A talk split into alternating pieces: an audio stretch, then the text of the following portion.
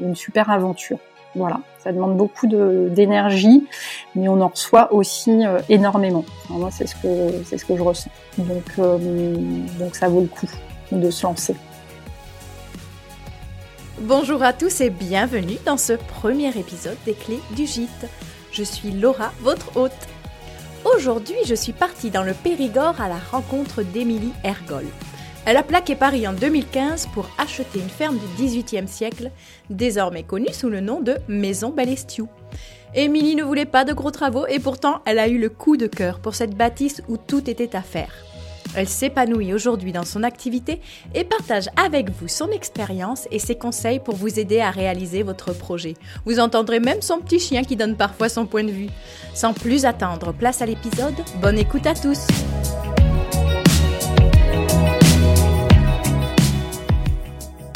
Bonjour Émilie.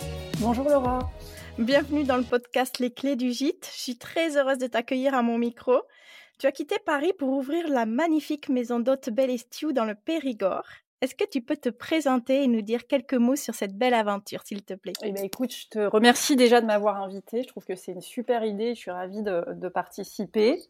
Donc, moi, je m'appelle Émilie. Je vis euh, dans le Périgord depuis 5 ans. Euh, je vis avec Marie, ma compagne, et, euh, j'ai créé la maison d'hôte en 2015. Enfin, j'ai acheté en 2015 et, elle est ouverte depuis 2016. Alors, comment est venu euh, ce projet? Alors écoute, c'est un long, enfin c'est un long projet, c'est-à-dire que c'est une histoire euh, qui est là depuis longtemps dans ma tête, euh, voilà, un rêve un peu, un peu fou, et puis à un moment donné, finalement, ça se précise et, ça devient le, ça devient le bon moment pour se lancer. Donc ouais, j'étais à Paris avant et moi je travaillais chez Vente Privée pendant six ans. Avant, j'ai travaillé en agence de pub, j'ai fait des études dans la communication. Et, euh, et, voilà, je pense que j'étais un virage, euh, un tournant professionnel. J'avais envie d'autre chose. J'avais envie de, j'avais envie que ça change en fait. Et j'avais cette idée de, enfin, on avait parce qu'on était deux, on avait cette idée de maison d'hôte, mais un peu, euh, voilà, un peu comme on se dit, ah, un jour je ferai un tour du monde, un jour j'aurai une maison d'hôte. Et puis finalement, l'idée est devenue de plus en plus euh, présente. Et puis, bah, à un moment, ça, voilà, ça devient, euh, on est au pied du, au pied du mur et on se dit, bah, on y va. si on y va, on y va maintenant. Et, ça s'est fait finalement une fois que l'idée a été prise, ça s'est fait quasiment en cinq mois. Ah oui, très rapide, ouais. Ouais, ça a été super rapide. Enfin, c'est jamais assez rapide, mais ça a été assez rapide. D'abord déterminé. Alors le, le coin c'était sud-ouest, donc c'était quand même super large au départ. Donc on élimine un peu les coins où on se dit bon bah là ça sera pas possible parce que une question de budget, une question de voilà d'emplacement. Et, et, en fait on a voilà on a pris la voiture et on est descendu pendant une semaine. Donc au départ on était plutôt autour de Toulouse. Et puis finalement, on n'a pas eu de coup de cœur réellement. Et dans cette semaine euh, qui voilà qui était destinée à voilà sillonner un peu euh, ce coin, on est arrivé dans le Périgord pour trois jours avec euh, la tente dans le coffre.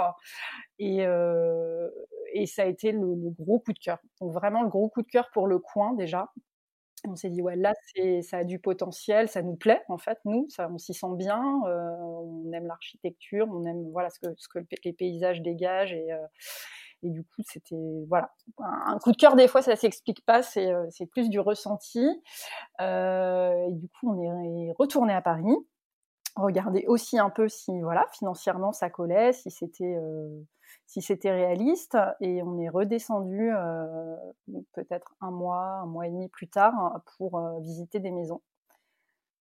Et voilà, et en, une semaine, on a trouvé. Un deuxième coup de cœur.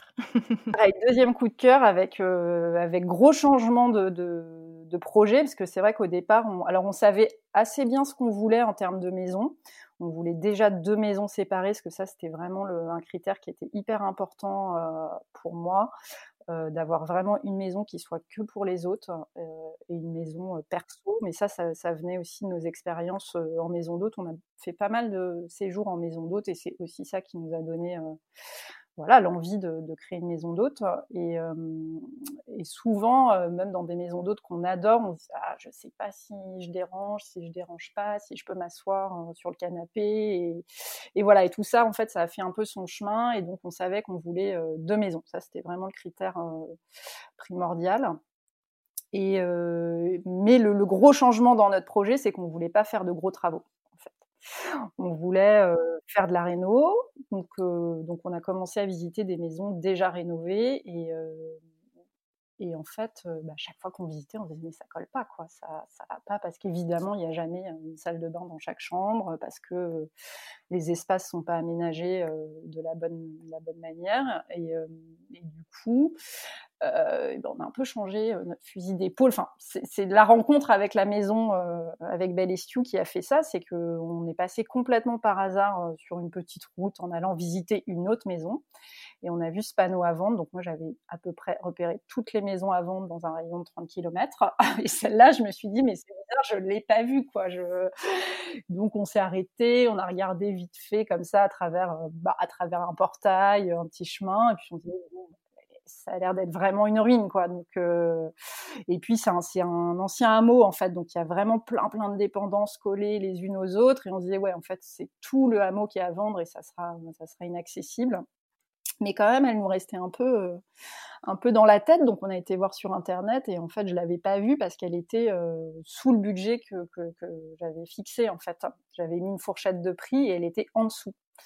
Donc là, on s'est dit bon, quand même, ça vaut peut-être le coup d'aller voir.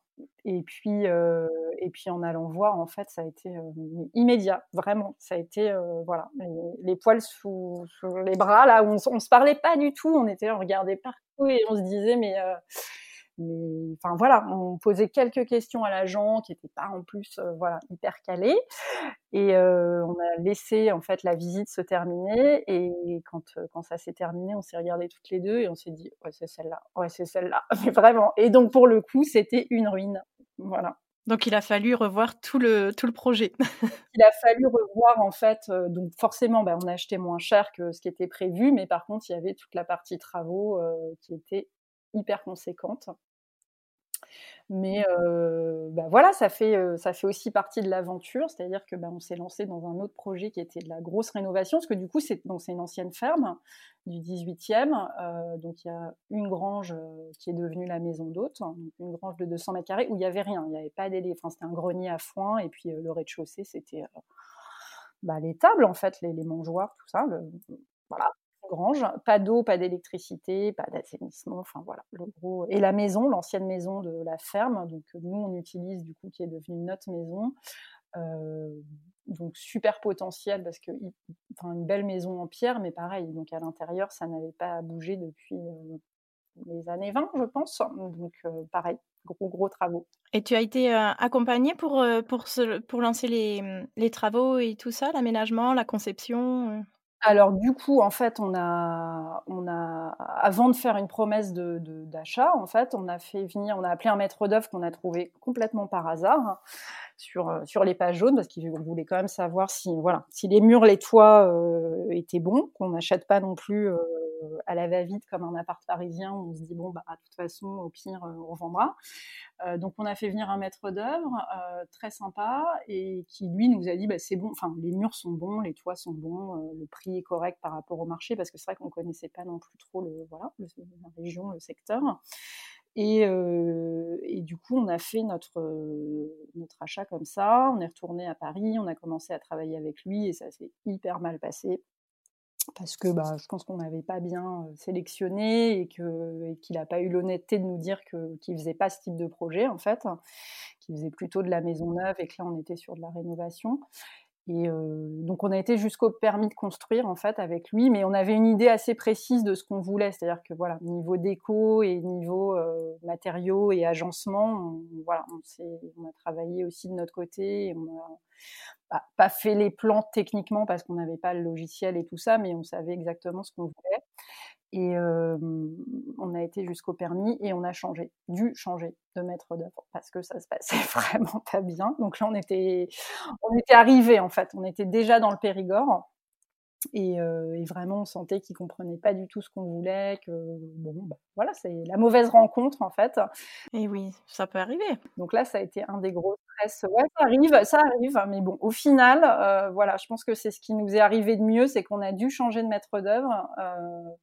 et donc, si c'était, voilà, si sur le moment ça a été vraiment compliqué, après coup, voilà, on a fait une très belle rencontre. C'était un mal pour un bien. Voilà, c'est souvent euh, sur le coup on se dit pas ça. Hein. Sur le coup on se dit dans quelle galère je me suis embarquée parce que je me retrouve avec euh, bah, un chantier à moitié commencé, euh, des échéances de temps parce que moi je voulais vraiment bah, pas perdre une saison. C'est-à-dire que je voulais, j'avais, on avait calculé pour que bah, les travaux se fassent dans un délai qui était voilà avec une ouverture en juin, juillet quoi de la saison d'après.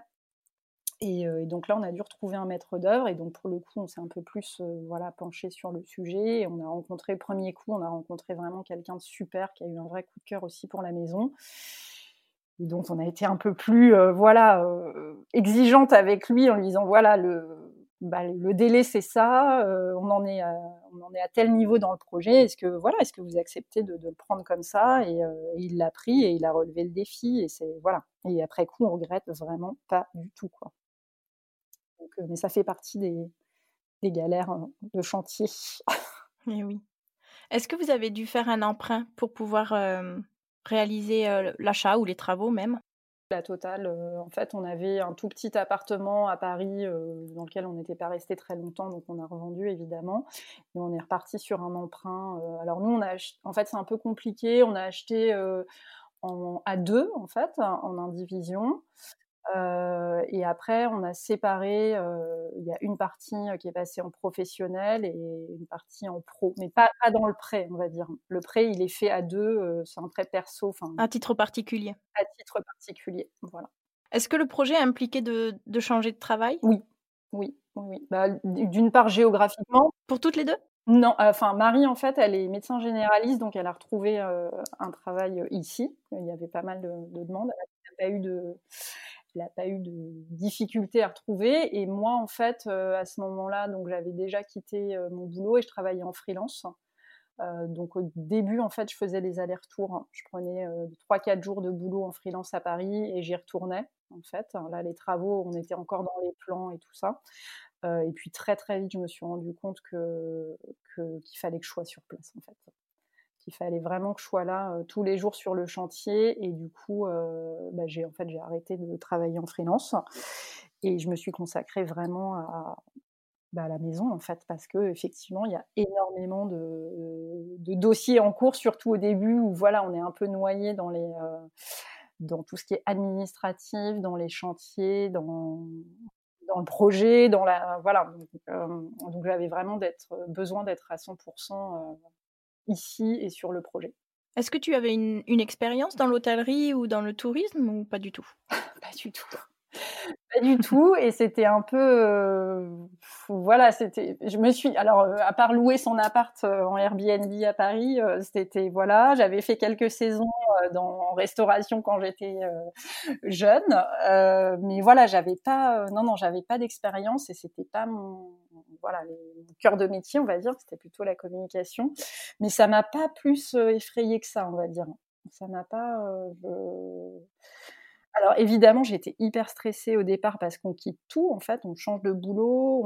En fait, ce qui est effrayant, je trouve, c'est que moi, je savais qu'il n'y aurait pas de retour en arrière possible, quoi. C'est-à-dire qu'il fallait que ça fonctionne. Euh, il n'y aurait pas de retour parce que je savais très bien qu'en étant euh, à 500 bornes de Paris, euh, en ayant complètement changé de secteur, je pourrais pas forcément retourner en arrière, en tout cas reprendre voilà le boulot que je faisais avant. Donc ça, c'est un vrai, euh, c'est un vrai pari. Donc j'avais vraiment cet objectif que ça tourne et que ça fonctionne, mais ça, on le sait jamais euh, réellement à l'avance. Mais euh, quand même avec cette confiance de me dire, bah, au pire, voilà, si ça fonctionne pas, et eh bah, tu feras autre chose, tu te renouvelleras, tu, rebondiras, quoi. Et, par chance, ça, voilà, ça tourne. Là, je touche mon bureau en bois, voilà, ça fonctionne. Donc ça, c'est chouette au moment où tu as fait, ou même avant d'avoir fait l'offre pour, pour l'achat du corps de ferme, est-ce que tu avais fait une petite étude euh, du potentiel touristique qu'il y avait à créer une, une maison d'hôte à cet endroit? Alors pas, non, je l'ai fait plutôt après, ce qui n'est pas forcément judicieux, mais euh, enfin après, je l'ai fait en même temps, c'est-à-dire que vraiment, euh, au moment où on s'est dit ok c'est le Périgord, euh, j'ai vraiment regardé ce qui se passait. Alors il y a ici une concurrence de dingue, il y a vraiment énormément, énormément de maisons d'hôtes, de gîtes, donc ce qui est plutôt aussi rassurant, ça veut dire qu'il y a du monde que le tourisme fonctionne bien. Mais après, je me suis pas lancée dans une étude de marché euh, hyper poussée. j'ai surtout regardé les chiffres en fait des, des, nuitées la, moyenne des nuitées pour pouvoir euh, voilà estimer euh, un prix, un chiffre, euh, à quoi je pouvais m'attendre en partant vraiment toujours sur une fourchette basse en me disant voilà le, au pire des cas c'est ça que tu peux attendre et espérer et du coup voilà on a toujours une bonne surprise quand ça fonctionne mieux que ce qu'on attendait mais euh, j'ai pas fait euh, voilà j'ai pas fait une énorme étude euh, concurrence voilà. après voilà ce qui a été compliqué par exemple moi je m'y attendais pas du tout c'était les prêts le prêt ça a été hyper compliqué à obtenir voilà, moi je me disais bon voilà, on a, enfin on a, moi j'ai mon projet qui, qui, je pense qu'il tient la route. Euh, sachant que c'est une petite maison d'hôte. Moi, j'ai que trois chambres. C'est pas, enfin, l'investissement il est conséquent, mais il n'est pas non plus, euh, c'est pas des projets euh, des millions d'euros. Il y a un autre, il y a une autre activité dans la maison, donc voilà, on est deux, c'est quand même relativement sécurisant aussi. Et, même malgré ça, en fait, on a eu beaucoup de refus de banque qui, voilà, qui voulaient pas nous suivre. Et on a fini par tomber sur une banque qui nous a dit bah, le plus simple, en fait, c'est de mentir. Hein. Donc bon, c'est un peu étonnant, mais c'est de dire que vous allez faire, enfin, que vous continuez votre activité et que euh, la maison d'hôte, ça sera un gîte, un complément de revenu. Quoi. Et on a eu un trait comme ça. Donc ça semble fou, mais ça s'est passé comme ça. Est-ce que tu as fait le choix d'être accompagné par un, expert comptable? J'ai un comptable actuellement qui s'occupe de ma compta, mais j'ai surtout euh, rencontré énormément de, gens, enfin de comptables, de notes, enfin énormément. En tout cas, vraiment, quand j'étais dans la recherche, de, dans le lancement de la maison d'hôte, enfin des, des, prêts et de toute cette partie administrative, j'ai rencontré deux, trois experts comptables. J'ai rencontré un notaire, je suis allée à la CCI, et puis j'ai lu surtout des tonnes d'infos. Je me suis même noyée, je pense, euh, d'informations sur Internet. Euh, voilà, à essayer de trier, à essayer de... parce qu'en fait, le truc de la maison d'hôte, c'est qu'il y a quand même énormément, d'un seul coup, on se prend une tonne d'informations euh, sur plein de secteurs différents, que ce soit le juridique, euh, la partie sociale, de quel statut je vais avoir, qu'est-ce qui est important pour moi. Euh, et donc tout ça, ça a été vraiment une grosse période de, stress parce qu'il faut faire les bons choix en fait.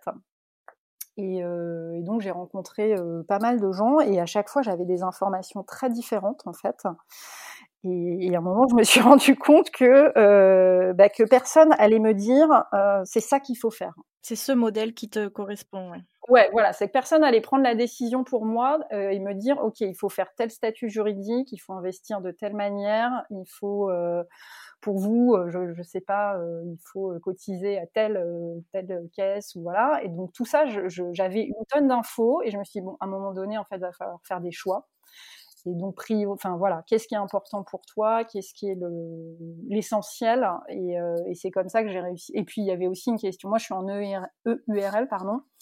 Euh, donc c'était le plus simple à un moment pour moi de lancer ça. C'était ce qui prenait le moins de temps, ce qui me coûtait le moins cher aussi, très honnêtement, et qui correspondait euh, à mes besoins. Donc, euh, donc à un moment, en fait, il faut se dire, ok, je me lance. Tant pis, on peut toujours revenir en arrière. Enfin, à un moment donné, si j'ai envie de passer en société, je pourrais le faire. mais voilà, à un moment, il faut trancher et, ça, c'est pas évident parce que bah, c'est perso. En fait, il y a un moment, il faut faut se décider quoi. Mais ça fait aussi partie de l'entrepreneuriat, je pense. Et c'est pas évident quand on a été salarié euh, avant de dire ok là maintenant c'est à moi de, de prendre des décisions et les bonnes j'espère. Qu'est-ce qui motivait euh, le choix de faire chambre d'hôte et pas gîte? Alors, chambre d'hôte, vraiment parce que j'avais envie de cette partie euh, accueil. Euh, j'avais envie d'être là euh, pour les petits-déj. J'avais envie de. le fait, enfin, la, construction de la maison aussi fait que je suis présente. Alors, même si c'est deux maisons séparées, c'est dans un corps de ferme, donc on partage une cour en plus d'un jardin. et puis, j'avais envie de, de, voilà, que ça soit mon activité quotidienne, on va dire, et d'avoir cet échange vraiment avec les autres. Donc euh, là-dessus, j'ai pas eu trop d'hésitation. Euh, et par chance, enfin par chance, ça s'est construit comme ça, mais du coup, finalement, j'ai un peu les deux. Euh, on va dire que je travaille à 80% en chambre d'hôte et à 20% en gîte parce que le fait que la maison soit complètement indépendante avec une cuisine équipée, avec un salon, enfin voilà, elle est, elle est autonome. et ben je loue aussi toute la maison privatisée. Donc du coup, j'ai un peu les deux et, et finalement, c'est pas mal c'est pas mal d'avoir d'avoir ces deux, possibilités-là. Quoi. J'ai de plus en plus de gens aussi qui veulent bah, être seuls, privatisés. Et, et du coup, bah, voilà, moi, ça m'offre deux possibilités, on va dire. Comment tu as meublé la maison? Meublé et équipé même alors, bah, du coup, euh, pas mal de grosses passions brocantes hein, euh, depuis longtemps. Donc, euh, ça, c'est resté. Il y avait déjà pas mal de choses qu'on avait. bon, pas non plus énormes, parce qu'on n'avait pas, pas 100 mètres carrés à Paris. Donc, on avait quand même quelques, quelques meubles. Mais on a beaucoup chiné quand on est arrivé ici. C'était un peu la partie détente entre les travaux. Et après, pour tout ce qui est, on va dire, tous les éléments de confort, tout est neuf. Vraiment, enfin, la literie, les canapés, tous les, tout linge de maison tout ça, c'est euh, voilà, c'est recherche, euh, bah, recherche sur internet et puis voilà, rencontre avec des marques euh, que, que j'aime bien et puis et puis ça s'est fait comme ça. Mais donc c'est vraiment un mix entre entre du neuf et, et des objets chinés. Est-ce que tu aurais une idée du, du budget que ça, que ça représente à peu près sur, bah, sur votre enveloppe globale? Alors après, voilà, c'est un peu compliqué parce que est-ce que dans l'ameublement, tu vas compter par exemple la cuisine, euh, tout ça, ou c'est vraiment que de la déco? Je dirais que, alors de mémoire, je pense qu'on est quand même sur une fourchette euh, entre 30 000, 30 000 euros, je pense, à peu près. Parce que, bah oui, il y avait vraiment tout, tout, euh, tout à acheter, quoi. Mais là-dedans, je mets aussi, voilà, la cuisine équipée, le linge, voilà. Alors, comment est venu le nom de la maison? Et quelle est sa signification? Alors ça c'est euh, alors bel estiu ça veut dire bel été en occitan. Euh, donc ça, c'était les grosses parties de rigolade euh, du soir hein, pour se détendre. Euh, non, compliqué la recherche du nom. on est passé par toutes les étapes. Ça a brainstormé un maximum? Ah ouais, ça, ouais, ouais, ça a brainstormé à fond. Et puis, puis on est surtout revenu bien en arrière, en avant. On part toujours dans tous les sens. Ouais, voilà, ça part dans tous les sens. Des fois, on se dit ah là c'est bon, ça y est, j'ai trouvé. Et puis deux jours après, on se dit non, en fait, c'est complètement ridicule ce nom. mais je je quelque chose de doux, je voulais quelque chose qui soit facilement mémorisable. Euh, alors, euh, je, je, me rappelle plus de toutes les idées qu'il y a eu, mais je sais que en français, enfin, à chaque fois que je trouvais un truc en français, je me disais non, mais ça va pas. Enfin, je suis même anecdote quand même. Il y a un moment, je suis quand même tombée sur un truc où je me disais ah mais j'avais trouvé un nom, je ne sais plus où, c'était le reposoir. Je trouve, je me disais, ah, le reposoir, ça sonne bien, c'est doux et tout. Et en fait, j'ai appris après coup que le reposoir, c'était quand même le lieu où on mettait euh, les gens décédés. Donc, je me suis dit, non, c'est pas du tout. Euh, ça pas très chaleureux. Ça va pas du tout le faire il y a quelque chose qui voilà donc ça c'est anecdote c'est l'anecdote quand même. Et puis finalement je me suis dit ah il faut que je regarde un peu euh, voilà en occitan qui est l'ancienne langue parlée dans, toute la région et que voilà peut-être que ça va me donner d'autres idées. Et, euh, donc j'ai trouvé un dictionnaire euh, en occitan et je, cherchais des thématiques autour de voilà des vacances de l'été de la nature et, et ça s'est fait comme ça. J'ai trouvé belle estiu. Et puis après, on laisse, euh, on laisse mûrir un peu euh, quelques jours, quelques semaines. Et puis si, si on s'en lasse pas et que, et que ça reste et que ça sonne bien, euh, bah voilà, on se dit ça y est, c'est le, le bon nom. Et après coup, voilà, même après, après cinq ans, je l'aime bien. Et ce que j'aime bien, en fait, c'est que les gens se l'approprient vraiment, quoi. Il a pas, alors moi, c'est Maison Belle Estiu, mais les gens vont dire, je vais au Belle Estiu, je vais chez Belle Estiu, je vais à Belle. Enfin voilà, chacun fait comme il veut. Moi, ça me, ça me va bien. Alors justement, ben, la Maison Belle Estiu est présente sur plusieurs plateformes de réservation. Comment se sont orientés tes choix? Alors ça, c'est une vraie, euh, c'est une vraie stratégie, c'est-à-dire que vraiment j'ai évolué avec le temps sur, euh, sur cette question euh, quand j'ai ouvert. Donc au final, voilà, j'ai ouvert en juillet 2016, en plein été, en me disant voilà, j'ouvre et puis on verra, ça sera une demi-saison. Euh, et je me suis mise sur à peu près toutes les plateformes possibles euh, parce que l'idée c'était bah, voilà, de faire connaître la maison et de travailler. Donc, euh, donc bah, Booking, Expedia, Airbnb. J'avais été contactée par une autre plateforme qui s'appelle Charme et Tradition à l'époque. Donc tout ça, c'est soit ça fonctionne par commission, soit ça fonctionne par, par abonnement, c'est-à-dire qu'on paye un, forfait pour l'année. Et, la première année, j'ai beaucoup travaillé avec Airbnb. Et, au fur et à mesure, enfin les années passant, voilà, j'ai commencé aussi, ça s'est très vite rempli en fait. Euh, et je me suis rendu compte que vraiment c'était un budget énorme, ces plateformes, que ça m'enlevait vraiment beaucoup de chiffres. et donc j'ai commencé à diminuer un petit peu parce que voilà, j'avais aussi cette certitude de pouvoir remplir au moins l'été. Et donc à commencer à fermer, fermer des dates sur ces grosses plateformes. Et aujourd'hui vraiment, je, enfin, sans passer, c'est très compliqué mais vraiment, je diminue le plus possible ma présence sur ces plateformes-là en particulier. Donc, c'est-à-dire je ferme des dates. je sais que voilà, de, mi-juin à mi-septembre, je suis quasiment sûre de pouvoir remplir. Donc, je n'ai pas de dispo sur ces, sur ces grosses plateformes et j'essaye voilà, de privilégier des plus petites plateformes, enfin plus petites, pas petites en taille, mais en tout cas des, plateformes qui font des sélections en fait voilà, je pense à NHK notamment, ou Fooding, ou voilà, des choses plus, euh, plus personnelles et, et le direct. Vraiment, euh, c'est voilà. Pour moi, c'est un peu la clé aussi de l'indépendance, c'est de voilà. Pour l'instant, ça fonctionne comme ça. Si voilà, si l'année prochaine ou dans deux ans, euh, il faut retourner sur Booking, voilà, j'y retournerai. Mais voilà, la stratégie aujourd'hui, c'est vraiment d'essayer de se passer le plus possible de, de ces grosses plateformes. Et est-ce que le la maison est classée par un organisme dédié ou labellisée même? Alors, il n'y a pas de label pour les chambres d'hôtes. Il n'y a pas de label, on va dire, nationaux comme, un système d'étoiles pour les gîtes. Euh, voilà. Après, il y a chaque région un peu. Je sais que dans le Périgord, il y a même à Sarlat, je pense, il y a des labels spécifiques pour les maisons d'hôtes. Mais moi, j'ai pas cherché, euh, pas cherché de classement particulier je me suis intéressée un peu aux labels euh, environnementaux en fait. Je voulais, euh, j'ai eu pendant euh, voilà la première année j'ai pas eu le temps.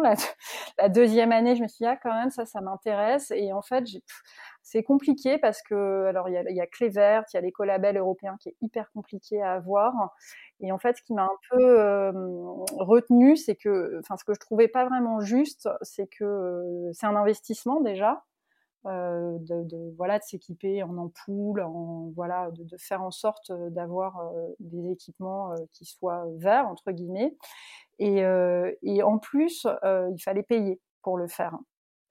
et donc ça, ça m'a un peu ça, en fait, je me suis dit que j'étais pas vraiment d'accord avec ce principe de payer pour avoir un label. Et, et, en plus, je trouve que c'est souvent c'est aussi une perte de liberté, c'est-à-dire qu'il y a des critères des fois qui sont un peu voilà il faut avoir exactement deux tables de chevet pareilles ou deux et ça en fait j'étais pas vraiment d'accord avec ce principe là donc j'ai en fait j'ai clairement abandonné l'idée du label et aujourd'hui voilà. Je me dis bon bah l'investissement dans dans l'écologie par exemple tu le fais et t'as pas besoin d'un label pour ça quoi. C'est à dire que c'est ce que tu fais au quotidien c'est les engagements que tu prends au quotidien euh, que ça se voit ou pas parce que je communique pas forcément dessus mais c'est voilà ce qui a plus de sens en tout cas c'est ce que tu fais et pas euh, et pas d'avoir une pancarte sur la maison. Euh, voilà mais c'est aussi l'expérience qui a enfin c'est parce que je me, suis intéressée à ces à ces labels et que je me suis dit bah non finalement ça correspond pas vraiment à ce que à ce que tu as envie de faire et voilà j'ai pas envie de payer pour pour avoir une pancarte. Dans ton budget communication au, sens large, est-ce qu'il était important euh, pour toi de faire appel à, un photographe professionnel, de réaliser euh, un site internet, un logo, euh, peut-être même des, des publicités payantes? Alors oui, alors j'ai pas le, gros gros investissement, c'est le site, vraiment très clairement. Et ça, je l'avais, euh, je l'avais déterminé dès le départ. Euh, alors j'ai eu, comme j'ai travaillé en agence de pub, j'avais la chance d'avoir euh, dans mon réseau, voilà, des directeurs artistiques, enfin des gens qui faisaient des sites. Donc j'ai travaillé avec avec une ancienne collègue avec laquelle j'avais j'avais travaillé en agence et, et c'est toujours le même site et je regrette absolument pas parce que voilà, je trouve qu'il vieillit pas plus que ça et même si des fois j'aimerais bien le changer, euh, voilà, je trouve qu'il est, euh, il est chouette et je pense que c'est un investissement primordial, vraiment, euh, vraiment essentiel, le site. Après, je fais pas de publicité payante. Et après, j'ai eu la chance. Alors, la photo, moi, j'en fais un tout petit peu, mais vraiment pas professionnel. Je le fais avec mon téléphone, euh, voilà, sur un peu instantané, on va dire. Et par contre, j'ai eu la chance de rencontrer euh, une super photographe via Instagram pour le coup, qui habite pas très loin de chez moi et qui a eu aussi un coup de cœur pour la maison, qui vient hyper régulièrement faire des photos à la maison, qui s'appelle Émilie Solaire. Voilà, je fais sa petite pub pour le coup et et qui vient voilà souvent hein, bah, quasiment à chaque saison faire des photos et, et, oui je pense que c'est pour le coup super super essentiel. Est-ce que les réseaux sociaux sont une source de demande de réservation? Ça c'est ça s'est fait aussi au fur et à mesure, c'est-à-dire que alors quand j'ai ouvert enfin il y a cinq ans Instagram, moi j'étais pas trop trop calée dessus, j'étais Facebook, j'étais pas super euh, enthousiaste non plus, on va dire. Mais le truc, c'est que tout de suite, j'ai senti euh, Instagram, j'ai commencé vraiment à poster un peu des photos de chantier, mais euh, sans grande conviction, en me disant bon, ce serait quand même bien d'y être, mais voilà. Et en fait, le truc, c'est que ma première réservation, mes premiers clients, ma première famille qui m'a appelé, j'avais pas ouvert, j'avais pas de site. Euh, et je, leur dis, mais comment vous m'avez trouvé? Et elle m'a dit, mais en fait, j'ai vu une photo de chantier euh, sur votre compte Instagram et ça m'a donné envie de venir. Et là, je me suis dit, en fait, euh, il faut vraiment que j'investisse là-dessus, quoi. Enfin, il faut que je m'y mette, il faut que je, voilà, que je sois présente. Et, et du coup, voilà, aujourd'hui, alors Facebook, je, l'utilise assez peu. J'ai un compte, mais je l'utilise assez peu. Mais c'est vrai que je me consacre beaucoup de temps à Instagram. Et ça, euh, très sincèrement, je vois la différence depuis deux ans. Euh, on va dire que 30 à 40% de mes contacts, ça passe par, ça passe par Instagram, ce qui est euh, un peu fou. Ça me dépasse un petit peu, mais euh, voilà, je, c'est comme. Et puis voilà, et puis ça me fait aussi rencontrer plein de gens, échanger avec d'autres maisons d'hôtes. Enfin, c'est, je trouve ce réseau euh, fabuleux, quoi, vraiment. Faire un podcast. Ouais, voilà, faire des podcasts, euh, rencontrer des marques. Non, non, mais c'est vraiment, c'est fou, quoi. Après, je, je suis pas une grande assidue, c'est-à-dire je, je poste pas tous les jours. Parfois, je me dis mais qu'est-ce que je vais raconter? Je, je... Alors, j'adore la photo, donc j'arrive à bah, les images, j'en ai plein, mais c'est des fois je suis là mais qu'est-ce que je vais raconter qui soit intéressant? Je m'auto-censure beaucoup surtout, mais euh, mais voilà, je le fais parce que c'est un vrai euh, moyen de, c'est gratuit, euh, c'est une façon de mettre la maison en avant, c'est une façon de garder le lien aussi avec les, avec les autres, avec qui sont venus, on s'échange des messages, euh, d'en rencontrer des nouveaux, et puis surtout tout le réseau euh, professionnel autour, voilà, comme toi, comme des marques, des concours, des, voilà, et la presse aussi, parce que c'est vrai que j'ai eu pas mal de, de retombées presse, et, et ça s'est fait via Instagram. donc vraiment, c'est le réseau à pas négliger. le réseau magique magique pour les choses. Alors, euh, si on, rentre un peu plus dans le sujet du quotidien, comment euh, t'organises-tu et euh, est-ce que peut-être tu peux nous décrire une journée type? Alors, comment je m'organise? Euh, Je me lève très tôt, mais j'adore, euh, voilà, me lever tôt.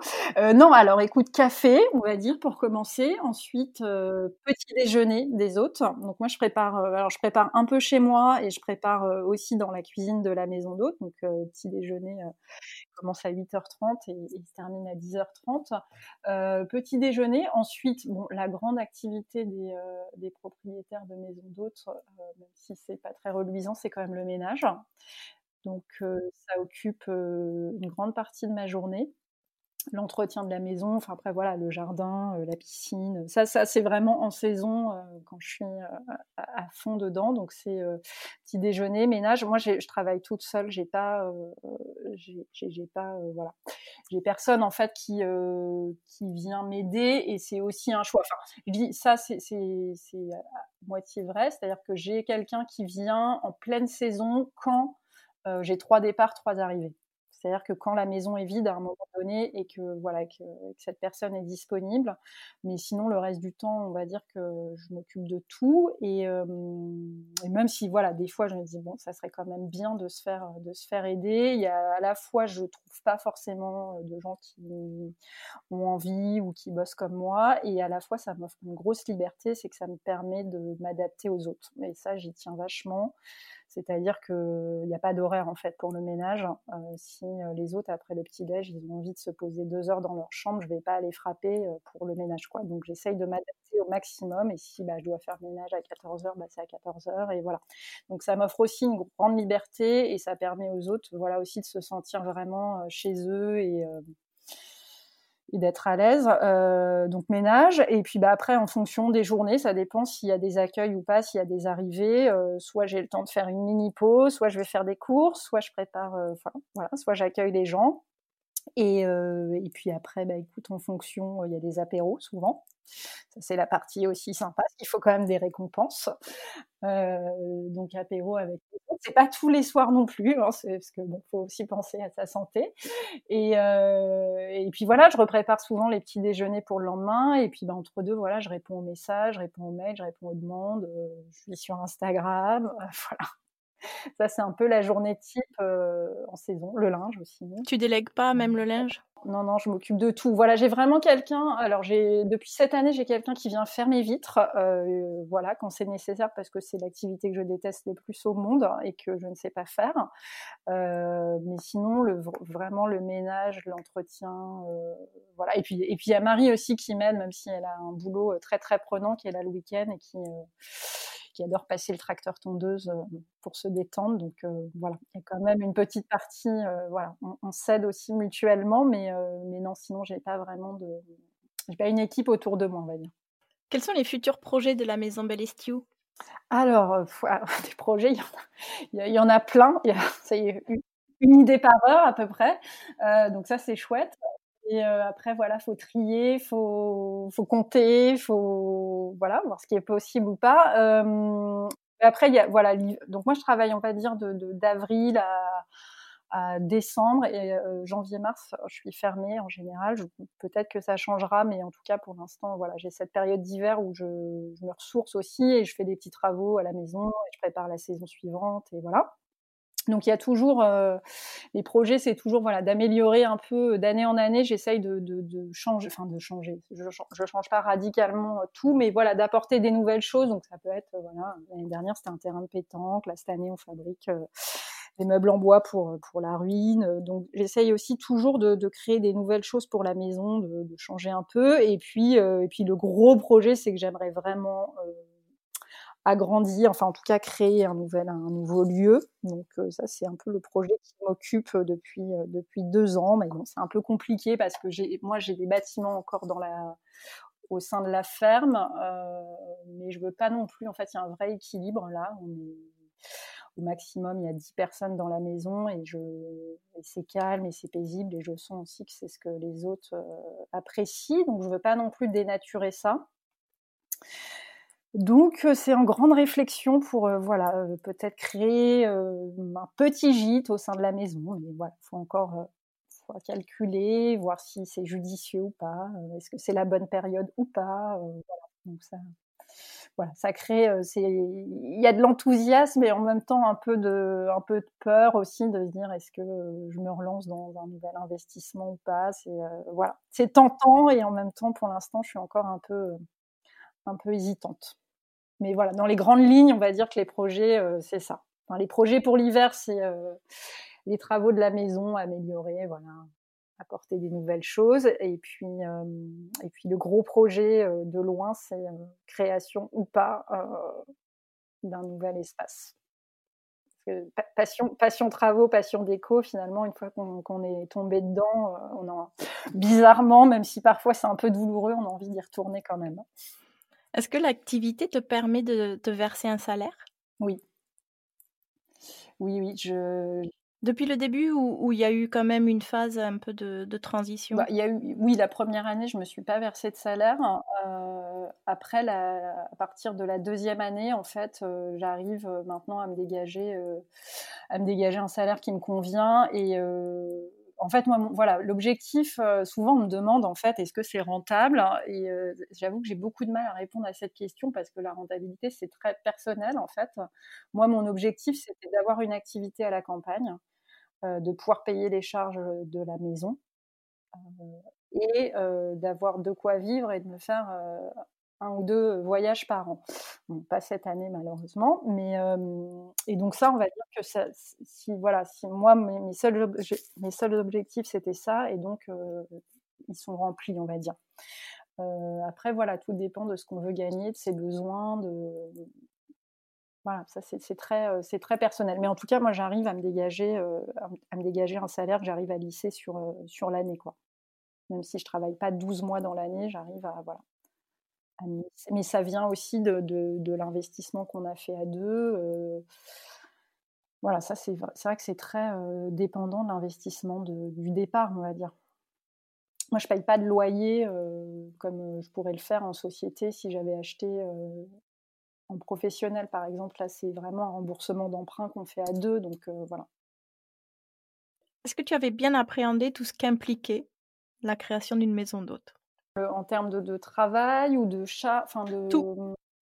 Tout, est-ce que vraiment tu, tu, tu te projetais et est-ce que ça s'est passé comme tu le projetais ou est-ce qu'il y a eu bah, des surprises, des choses que oui, tu, tu avais absolument pas anticipées ou, Alors, alors en fait, aujourd'hui, si je fais le bilan, je pense que c'est mieux que ce que j'avais imaginé.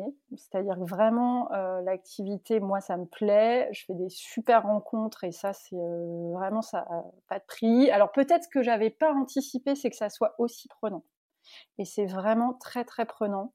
C'est-à-dire qu'il n'y a pas de, il a pas d'horaire, il n'y a pas de week-end, il n'y a pas de, voilà, quand la saison a commencé, d'avril à novembre, c'est, euh, on va pas dire 24 heures sur 24, sur 24 parce que je dors quand même, mais, euh, mais en tout cas, voilà, c'est, euh, il y a une charge de travail qui est très importante, euh, mais, mais, voilà, après, après coup, je, je, voilà, je, suis hyper satisfaite de, de, ce qui est devenu la maison et ça, ça, même dans mes rêves les plus fous, je l'aurais pas, j'aurais pas imaginé que ça se passe, voilà, que ça se passe bien et que je fasse d'aussi belles rencontres et que ça tourne comme j'ai envie et que ça devienne exactement la maison que j'avais envie que ça devienne, quoi. Donc ça, c'est chouette. Euh, après, voilà, il y a toujours, euh, bah, après, c'est la vie, quoi. Il y a toujours des galères, il y a toujours des stress, il y a toujours des moments où bah, on se dit, ouais, là, je partirais bien au week-end, mais c'est pas possible. Mais non, globalement,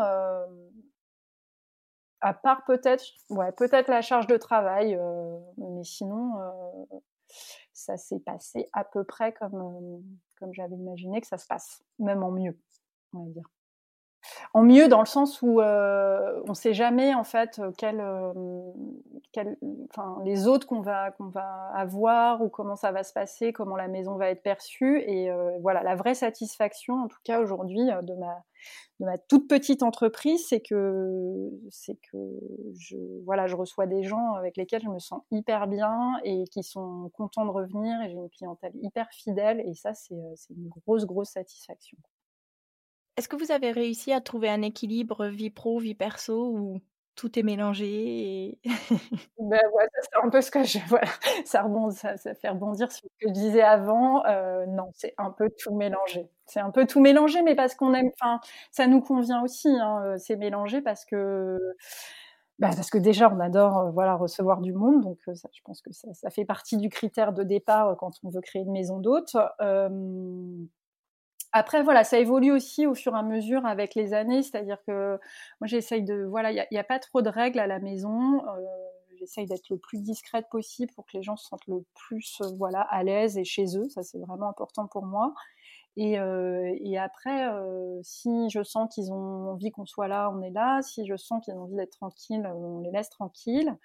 Euh, après, voilà, le, les apéros de l'été, ça fait aussi partie de, la vie de la maison d'hôte et ça fait aussi partie de, des rencontres et c'est ce qui fait aussi euh, bah, l'intérêt de ce boulot aussi, quoi. Sinon, c'est euh, bah, accueillir, faire du ménage, ça n'a pas vraiment grand intérêt. Donc, c'est vraiment les rencontres aussi qui font, euh, bah, qui font voilà, la saveur de, de la maison d'hôte. Donc, euh, donc non, c'est assez mélangé. Et encore une fois, euh, le fait d'être sur place et de vivre sur place fait qu'il n'y a pas, moi, je, n'y a pas d'espace euh, privé et pro, quoi. Même si on a des maisons séparées.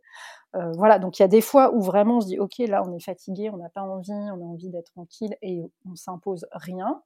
on s'impose pas d'être là et on dit, ok, ce soir, on se fait une soirée que pour nous. Et et à l'inverse, moi, si je pars pas de la maison, en fait, je bosse hein, tout le temps. C'est-à-dire que, voilà, par exemple, là, on est dans une période où c'est assez creuse, où j'aurais dû être en vacances à l'autre bout de la France. Bon, bah, le fait d'être ici fait que je travaille, en fait. Alors, ça va être des petits trucs, mais je vais bricoler, je vais dire, tiens, ça, faut que je le nettoie, faut que je le repeigne, faut que je le...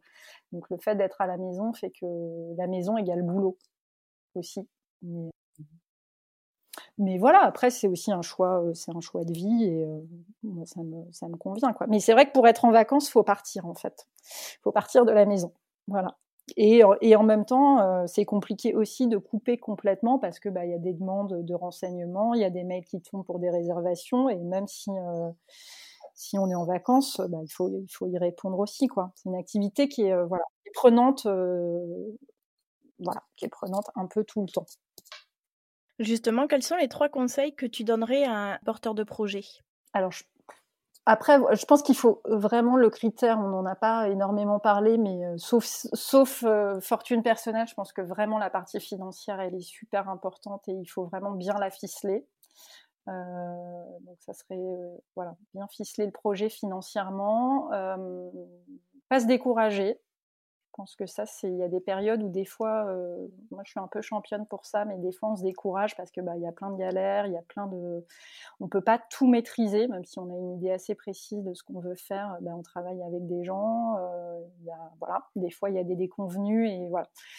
Et, euh, et, puis comme ce qu'on disait tout à l'heure, c'est-à-dire qu'on prend plein, plein, plein d'infos et des fois on se noie un peu, et on sait plus trop où on en est. Et donc voilà, faut essayer de garder le, le cap, la ligne, ne pas se décourager. Et, euh, le dernier conseil, je pense que ah, je pense qu'il faut aussi se mettre un pro, une maison d'hôte, c'est très personnel en fait. Je trouve il faut vraiment euh, s'investir euh, personnellement et, y mettre de soi. Voilà, dans tous les dans tous les aspects, que ce soit la déco, l'accueil, faut faut être en phase avec son projet, avec ses valeurs et faire quelque chose de personnel voilà, d'authentique. Alors, comment les auditeurs peuvent-ils te contacter? Alors, Instagram, par téléphone, par euh, mail. Euh, je suis euh, hyper joignable. Donc, par texto. donc, il y a mon site, c'est www.bellestiu.com. le compte Instagram de la maison, c'est maison.bellestiu. mon numéro de téléphone qui est sur le site. Et voilà. Et en général, je suis quand même assez connectée, donc je réponds très très vite. Alors nous sommes déjà à la fin de l'épisode et j'ai pour habitude de terminer avec deux questions. D'abord, quel gîte ou maison d'hôte te donne envie de tout plaquer le temps d'un week-end? Euh, Alors il y en a plein. il va me falloir six mois en fait. Euh je vais prendre six mois parce que alors c'est vrai qu'en plus comme je suis beaucoup de maisons d'hôtes et qu'on finit par voilà s'envoyer des petits messages et tout ça où j'ai aussi voilà la chance de, recevoir euh, des autres d'autres maisons d'hôtes. Et, euh, et, souvent je me dis bon il y a un moment va falloir prendre ce temps et aller euh, aller visiter d'autres maisons d'hôtes. Euh, non là il y a un truc qui me manque beaucoup parce que j'ai des, des origines bretonnes bien ancrées et donc là l'océan la, mer me manque énormément. Et, et donc j'irais bien faire un tour euh, au Coco Barn Wood Lodge, qui est euh, voilà Pays Basque. Euh, voilà, faire du surf et du yoga, et puis après, je pourrais remonter à peu près toute la côte pour aller à la Palmeraie, à la Baule hein, aussi, qui a une super déco hyper chouette, et puis et puis finir en Bretagne peut-être. Ça donne envie. Ouais, ça donne envie. Ouais, une thématique, mais je suis pas, en fait, je suis pas sortie de la maison depuis mars, et là, j'avoue que même si j'adore ma maison, là, je rêve de mettre la valise dans la voiture et euh, voilà, et de partir. Mais je sais que ça va venir à un moment donné. Ça va venir. Oui, oui, faut, faut, qu'on soit patient, mais euh, ça va se décoincer, et puis on, va tous pouvoir profiter euh, de tous ces beaux gîtes et maisons d'hôtes. Et alors enfin, quel titre de musique illustre le mieux bah, le parcours ou l'état d'esprit de la maison Bellestiu? Alors, ouais, alors, alors parcours, j'ai pas trouvé parce que pareil, je pense qu'il me faudrait une playlist de 6 heures euh, pour, euh, pour résumer le parcours. Mais alors, il y en y en a une qui m'est venue automatiquement et je l'assume pleinement et je pense que c'est Voyage, Voyage. Super. Voilà. Ben, merci beaucoup, Émilie. C'était un, plaisir euh, de te recevoir et, de pouvoir euh, connaître un peu plus en détail ton expérience. Merci pour tous ces conseils et, ce superbe partage. Je te souhaite une très bonne continuation et je te dis à très vite. Merci beaucoup, Laura. Merci à toi. Merci pour cette belle idée. Vraiment, c'est euh, super enthousiasmant et c'est vraiment chouette ce que tu fais. À bientôt.